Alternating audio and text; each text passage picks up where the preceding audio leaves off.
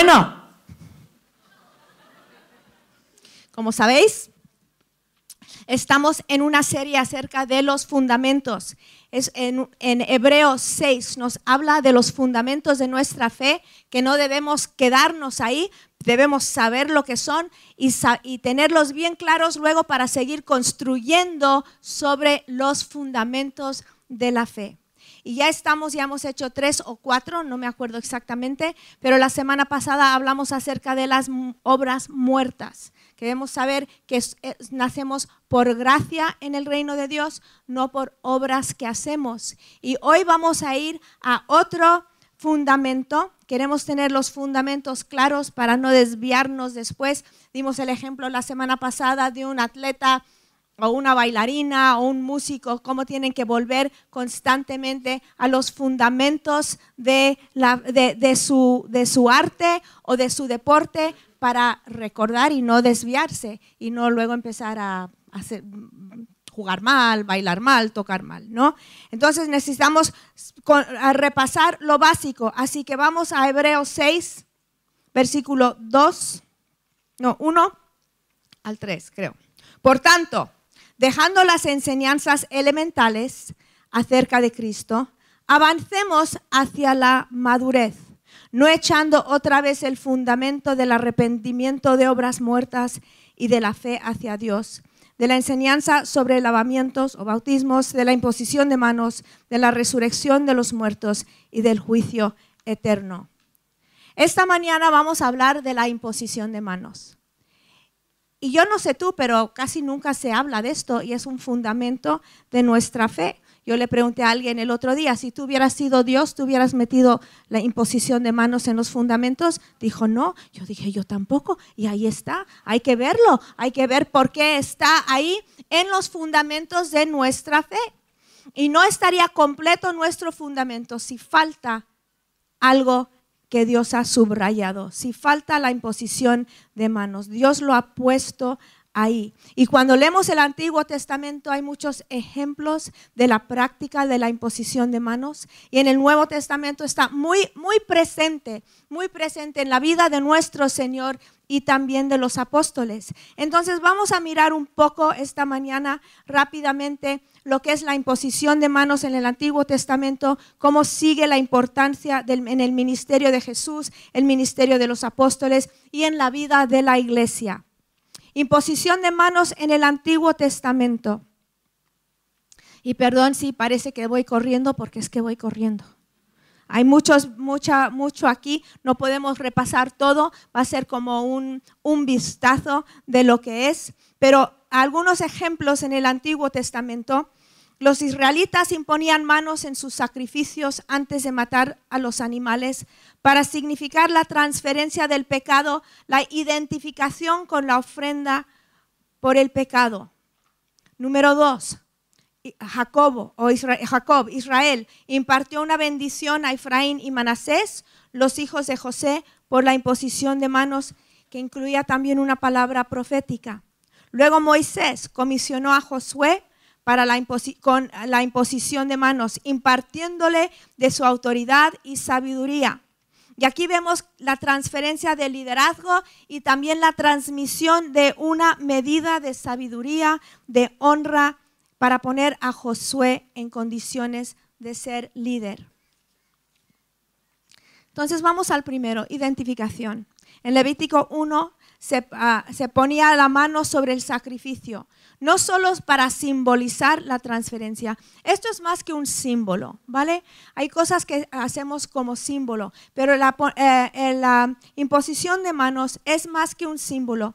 También ah, es la transferencia del pecado del pueblo o de la persona a la ofrenda que iba a ser sacrificado en el Antiguo Testamento. El sacrificio tomaba el lugar del pecador, se convertía en el pecador. Levítico 1, 1 a 5. El Señor llamó a Moisés y le habló desde la tienda de reunión diciendo, habla a los hijos de Israel y diles, cuando alguno de vosotros traiga una ofrenda al Señor, traeréis vuestra ofrenda de animal, de ganado o del rebaño. Si una ofrenda es un holocausto del ganado, ofrecerá un macho sin defecto. Lo ofrecerá a la entrada de la tienda de reunión para que sea aceptado delante del Señor.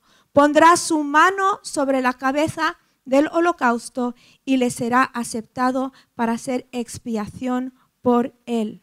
Significaba yo me identifico con la víctima y este se identifica también conmigo.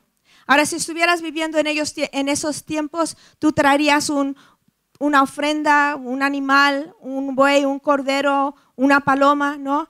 Y pondrías tu mano sobre la cabeza de este sacrificio. Diría, este soy yo. Yo merezco morir, pero no voy a morir, va a morir en mi lugar. Yo mismo debería estar sobre el altar, pero este animal va a estar sobre el altar. Diría, Señor, ahora traigo este, este animal, este buey, pongo mi mano sobre su cabeza. Haciendo esto significa que este animal soy yo. Yo he puesto mi mano sobre él en símbolo de e identificación y transferencia de mi pecado. Entonces, la primera Ah, el primer sentido de la imposición de manos es la de identificación en el Antiguo Testamento. Yo me identifico con el sacrificio. El dar el sacrificio, el ponerle la mano es darme a mí y nos identificamos con la ofrenda del pecado. Esto fue en el Antiguo Testamento una de las, de las principales razones por la imposición de manos. Número dos, en el Antiguo Testamento, impartir bendición transferir bendición. En Génesis vemos cómo Isaac puso sus manos sobre sus dos hijos, perdón, sí, y, y cómo Jacobo, Jacob, perdón, impuso las manos sobre sus dos nietos, Efraín y Manasés. Jacob puso su mano sobre cada uno de sus nietos y les bendijo. Eh, hay, varias, ah, hay más enseñanza en, este pasaje que esto, pero por tiempo y por mantenernos en, el, en el tema, vamos a hablar de que Él puso su mano sobre ellos para bendecirlos. La imposición de manos para bendecir. Génesis versículo 8, capítulo, no sé, ¿lo tienen ahí?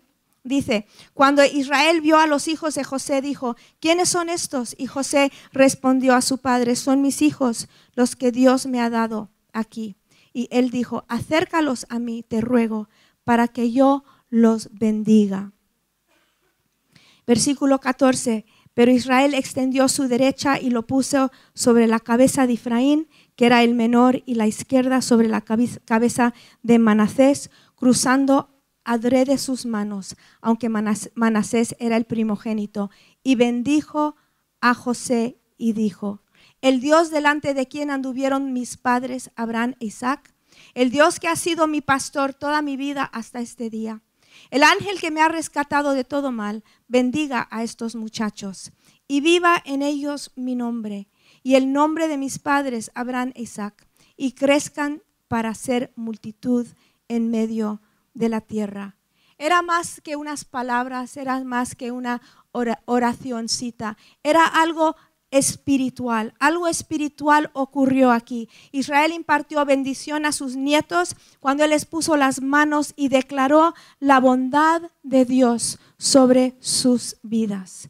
Entonces hemos visto identificación, hemos visto bendición y también era para reconocer autoridad. Cuando Moisés llegaba al final de su ministerio, y le pidió, al Señor que nombrara a un nuevo líder sobre Israel para tomar su lugar en esta ceremonia, en este acto, hubo la imposición de manos. Número 27, 18 a 20. Y el Señor dijo a Moisés, toma Josué, hijo de Nun, hombre en quien está el Espíritu y pon tu mano sobre él y haz que se ponga delante del sacerdote Eleazar y delante de toda la congregación e impártele autoridad, autoridad a la vista de ellos y pondrás sobre él parte de tu dignidad a fin de que le obedezcan obedezca toda la congregación de los hijos de Israel. Versículo 22. Y Moisés hizo tal como el Señor le ordenó. Tomó a, tomó a, Josué y lo puso delante del sacerdote Eleazar y delante de toda la congregación. Luego puso sus manos sobre él y le impartió autoridad, tal como el Señor había hablado por medio de Moisés. Entonces vemos que la imposición de manos fue importante y que pasó de Moisés a Josué su autoridad. Y como dije, es más que un simbolismo, era más que un rito. Algo espiritual ocurrió ahí también, porque vemos en Deuteronomio 34.9 dice, y Josué, hijo de Nun, estaba lleno del espíritu de sabiduría, porque Moisés había puesto sus manos sobre él. Y los hijos de Israel le escucharon e hicieron tal como el Señor había mandado a Moisés. Vemos que ocurrió algo ahí, algo espiritual. Dice que estaba lleno del espíritu de sabiduría porque Moisés le había puesto las manos. Hubo una transferencia de Moisés a Josué, obvio, por medio del, obvio que por medio del Espíritu Santo, no, no por medio de nada más. ¿no? Una cosa que pasa que nos pasa con nosotros cuando vemos abusos de algo en la Biblia, nos da miedo y ya lo dejamos de hacer todo o lo dejamos todo a un lado. Claro que la gente ha abusado de la imposición de manos, ¿no? Han dicho yo pongo mis manos sobre ti y te declaro millonario, o yo te declaro esto, o yo te declaro el otro, o un cristiano nuevo dice yo te declaro apóstol de, mm, de no sé dónde, ¿no? Entonces la gente dice, con estas cosas pues yo no quiero tener nada que ver, pero no podemos, como se dice en inglés, tirar al bebé con la agua sucia, ¿no? ¿No? Queremos tirar el agua sucia y mantener el bebé. Entonces, ah, vamos a ver qué es lo que dice la palabra y someternos a la palabra y mantenernos en la palabra, pero no ignorar cosas que están en la palabra por abusos y por, y por gente que va por ahí, ¿no?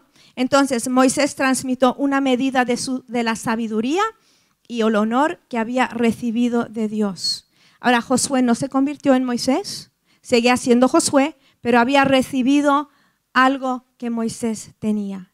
Entonces, en resumen, el significado de la imposición de manos en este caso eh, fue doble. No solo fue reconocimiento ante el pueblo que lo fue, él estuvo ante el pueblo de Israel, vio el pueblo a Moisés, su líder fiel, reconociendo y poniendo bendición sobre el liderazgo de Josué y a la vez Josué recibió algo en su espíritu de Moisés.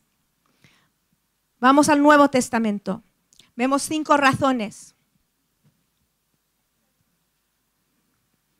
Me puse el reloj al revés. Cinco razones para la imposición de manos en el Nuevo Testamento. A lo mejor hay más, no sé, pero estos son los que tengo, ¿vale? Para impartir sanidad física. Esta práctica fue establecida por Jesús mismo. Jesús impartió sanidad por la imposición de manos. Lucas 4:40. Y hay muchos versículos, vamos a leer solo unos pocos, ¿vale? Este, por ejemplo. Lucas 4:40. Al ponerse el sol, todos los que tenían enfermos de diversas enfermedades se los llevaban a él y poniendo él las manos sobre cada uno de ellos los sanaba.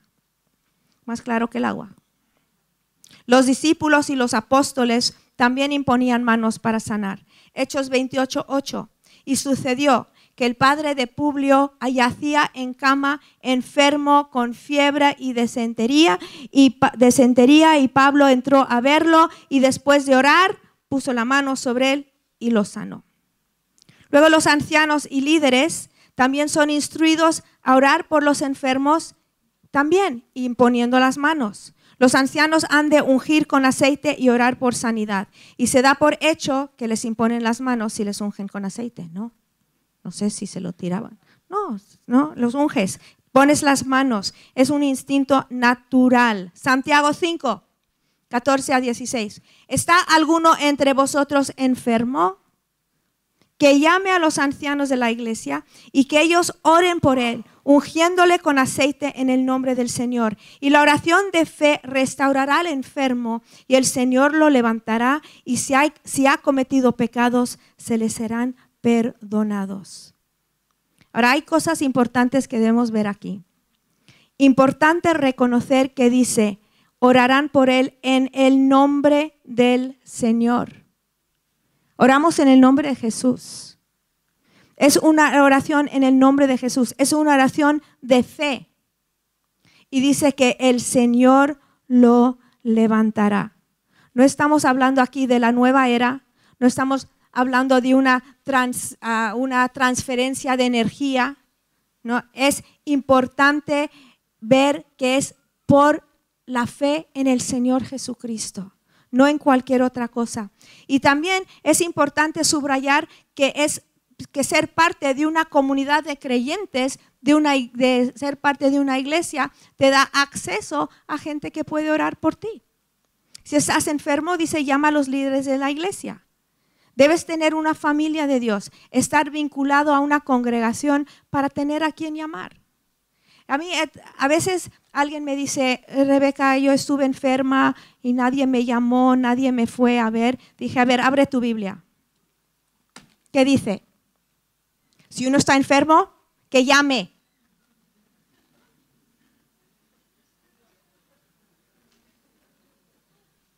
Que llame. Estaba triste, nadie me llamó. Si uno está enfermo de alma, que llame. Si uno está enfermo de espíritu, que llame. Si uno está enfermo de cuerpo, que llame. No dice eh, ah, que los ancianos llamen todos los días a 45 personas a ver cómo están. Ser responsable por tu vida. Voy al siguiente punto.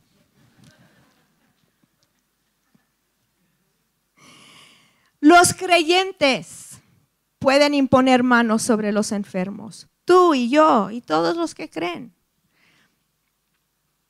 Dice en Marcos 16, 17, y estas señales acompañarán a los que han creído. En mi nombre echarán fuera demonios. Hablarán en nuevas lenguas. Tomarán serpientes en las manos y aunque beban algún, algo mortífero, no les hará daño. Sobre los enfermos pondrán las manos y se pondrán bien. La reina Valera dice, y sanarán. Esta orden de, eh, orar por los enfermos viene directamente después de la comisión para compartir, para evangelizar de nuestro Señor Jesús. Estas son palabras de Jesús. Da cinco señales sobrenaturales que testifican de la, verdad del Evangelio y concuerda con la actividad evangelística que hicieron los discípulos justo después de esto. Dice en versículo 20, y ellos salieron y predicaron por todas partes, colaborando el Señor con ellos y confirmando la palabra por medio de las señales que la seguían. Por medio de las señales que seguían la palabra. Ahora yo me he dado cuenta en, los pocos años que tengo de vida que los únicos que oran por los enfermos son los que realmente creen que Dios los quiere sanar. Los que no están seguros, no oran. Los que creen, oran. Vamos a hacer una iglesia que cree. ¿Qué cree? entonces, razón número uno por imponer manos, orar por los enfermos. Dos, para impartir bendición, igual que en el Antiguo Testamento. Jesús no dio ninguna enseñanza sobre la imposición de manos, pero su ministerio está lleno de ejemplos y instantes cuando él impuso manos. Jesús bendice a los niños. Mateo 19, 13 y 15. Entonces le trajeron algunos niños para que pusiera las manos sobre ellos y orara. Y los discípulos lo reprendieron. Pero Jesús dijo, dejad a los niños y no les impidáis que vengan a mí, porque de, de los que son, porque de los que son como estos es el reino de los cielos. Y después de poner las manos sobre ellos, se fue de ahí no sé cuántos eran, ves los dibujos y eran tres, ¿no? Pero yo creo que eran mucho más. ¿no? Él impuso, a lo mejor estuvo ahí una hora, dos horas, no sabemos cuántos niños estaban ahí que se habían acercado a Jesús y los bendijo, los bendijo poniéndole las manos. Razón número tres, para recibir el Espíritu Santo. Los creyentes en general, así como los líderes, estaban involucrados en impartir oración para recibir el, bautismo, el Espíritu Santo por la imposición de manos. Hechos 8, 14 y 24. Y como digo, hay más ejemplos, pero vamos a este que, que es bastante claro. Cuando los apóstoles que estaban en Jerusalén oyeron que Samaria había recibido la palabra de Dios, les enviaron a Pedro y a Juan, quienes descendieron y oraron por ellos para que recibieran el Espíritu Santo, pues todavía no había descendido sobre ninguno de ellos, solo habían sido bautizados en el nombre del Señor Jesús. Entonces les imponían las manos y recibían el Espíritu Santo. Cuando Simón vio que el Espíritu se daba por la imposición de las manos de los apóstoles, les ofreció dinero diciendo, dadme también a mí esta autoridad, de manera que todo aquel que sobre quien, sobre quien ponga mis manos reciba el Espíritu Santo. Entonces Pedro le dijo, que tu plata perezca contigo, porque pensaste que podrías obtener el don de Dios con dinero. No tienes parte ni suerte en este asunto, porque, porque tu corazón no es recto delante de Dios. Entonces, cuando ellos ponían, ponían las manos sobre algo, alguien, obviamente algo ocurría. O, no, o Simón no hubiera dicho, dame esto. Algo visible ocurría, algo poderoso ocurría. estaba, cuando estaba estudiando esto y escribiendo este mensaje, pensé que el miércoles, el miércoles de presencia, este miércoles en Valle Hermoso, vamos a orar para que por los que desean recibir el bautismo en el Espíritu Santo. Vamos a dar una enseñanza y ven el miércoles a las 8, ¿vale? Y ahí vamos a estar.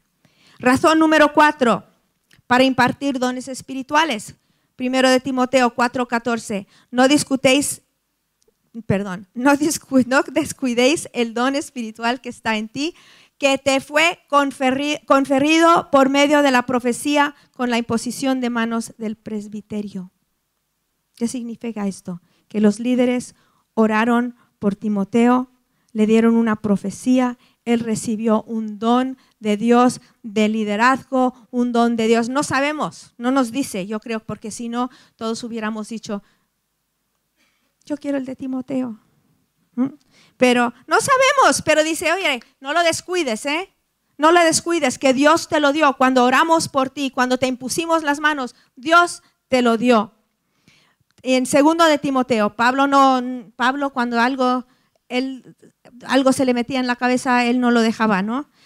Por lo cual, en segundo de Timoteo 1.6, te recuerdo que avives el fuego del don de Dios que hay en ti por la imposición de manos, que avives el fuego. Esto yo creo que no fue un don para vivir el fuego. Yo, no, dijo, quiero que leas cuatro libros más sobre liderazgo, ¿no? Dijo, aviva el fuego que está en ti. ¿Cómo lo avivas? Recibiendo de Dios, metiéndote en, en su presencia, en su palabra, en búsqueda. Avivas lo que Dios ha puesto en ti. Entonces no sabemos los detalles pero fue más que un reconocimiento de un cargo o una comisión a un ministerio.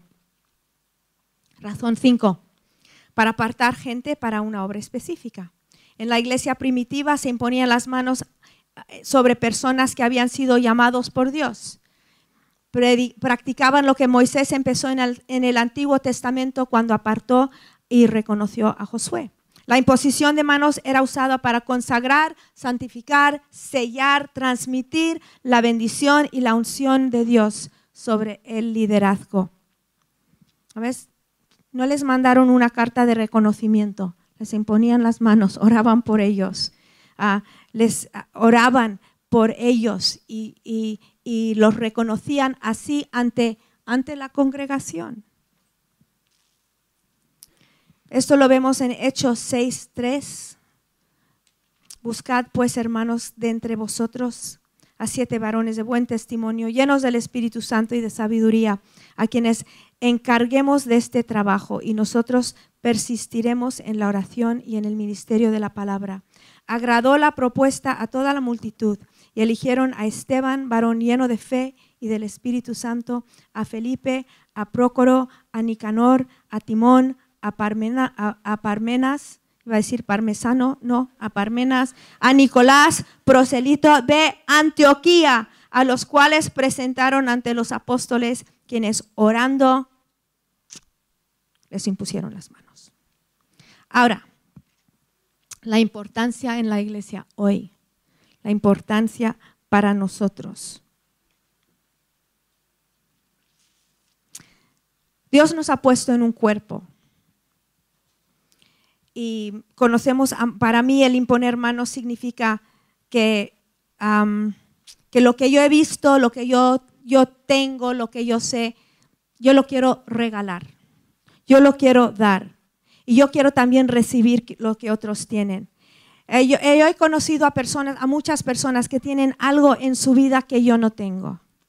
Y deseo de lo que ellos tienen. Ahora, cuando alguien predica, en este mismo lugar, cuando alguien predica un mensaje que a mí me habla, yo quiero que el que ha predicado ore por mí. No es por algo, ah, no es por algo que esa persona me puede dar sin el Espíritu de Dios, sin fe, pero yo sí puedo recibir de la gente de lo que ellos son. Necesitamos la oración de fe, necesitamos ser bendecidos, necesitamos recibir fuerza que otros tienen, necesitamos palabra de Dios, necesitamos palabra de profecía, nos necesitamos los unos a los otros. Ahora, Dios podría haber hecho la cosa que en sí, uh, todo, puede hacer, podría hacer todo sin que nadie se acerque a nadie. Sin embargo, estableció, estableció esa necesidad los unos de los otros. Ese contacto físico en la oración, ese contacto físico en la bendición, el recibir el Espíritu Santo, la sanidad. Dios desea que entendamos que nos necesitamos. A mí me, me, sorprende a veces, o muchas veces, los pocos que se acercan a recibir oración los domingos. Por mí yo estaría aquí todos los domingos. No sé, vosotros a lo mejor lo tenéis más claro o sois, pero yo necesito de mis hermanos. Yo necesito la oración de mis hermanos. Yo necesito la bendición de mis hermanos. Yo necesito eh, el, que, que, que, oren por mí. Y yo sé que a veces la gente hasta se ha sorprendido que yo después vengo que ore, predica Antonio, Antonio ora por mí, predica José Luis, José Luis ora por mí. Y hay personas aquí que quieren acercarse, pero piensan, ay, acaba de orar, acaba de hablar de no cometerás adulterio. Y si yo paso, la gente va a pensar que soy yo. Yo no sé por qué no pasas, pero es importante. Hubo un tiempo difícil en mi vida que daba igual de lo que predicaba, yo era la primera. ¿Por qué? Porque necesitaba de Dios necesitaba su fuerza, necesitaba de su espíritu, necesitaba de, esa, del amor de la gente, sanidad en mi vida, sanidad en mi cuerpo. Necesitamos los unos de los otros. Y esta mañana vamos a hacer lo que siempre hacemos. Pueden pasar los de alabanza si quieren. Vamos a orar los unos por los otros. No es una señal de debilidad cuando te acercas a recibir oración. Es una señal de dependencia. Dependo de Dios. Dependo de su gente. Dependo de su iglesia. Dependo de sus ministros. Dependo de sus líderes. Dependo de.